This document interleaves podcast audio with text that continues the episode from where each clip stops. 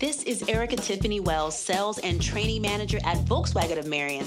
Selling is the ability to influence someone to make a decision they didn't intend to make. But see, selling isn't something you do to someone, it's something you do with someone.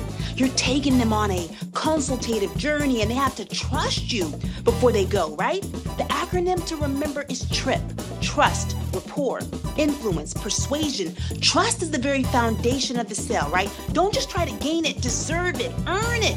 Build value in who you are and what you're there to offer. Build rapport. Be sure that your client is present and engaged when you're talking. You can't influence someone if their focus is somewhere else. The art of persuasion is simplifying something down to its core so that it becomes crystal clear. If they don't understand it, they can't buy it. So be well, go sell, and make today great.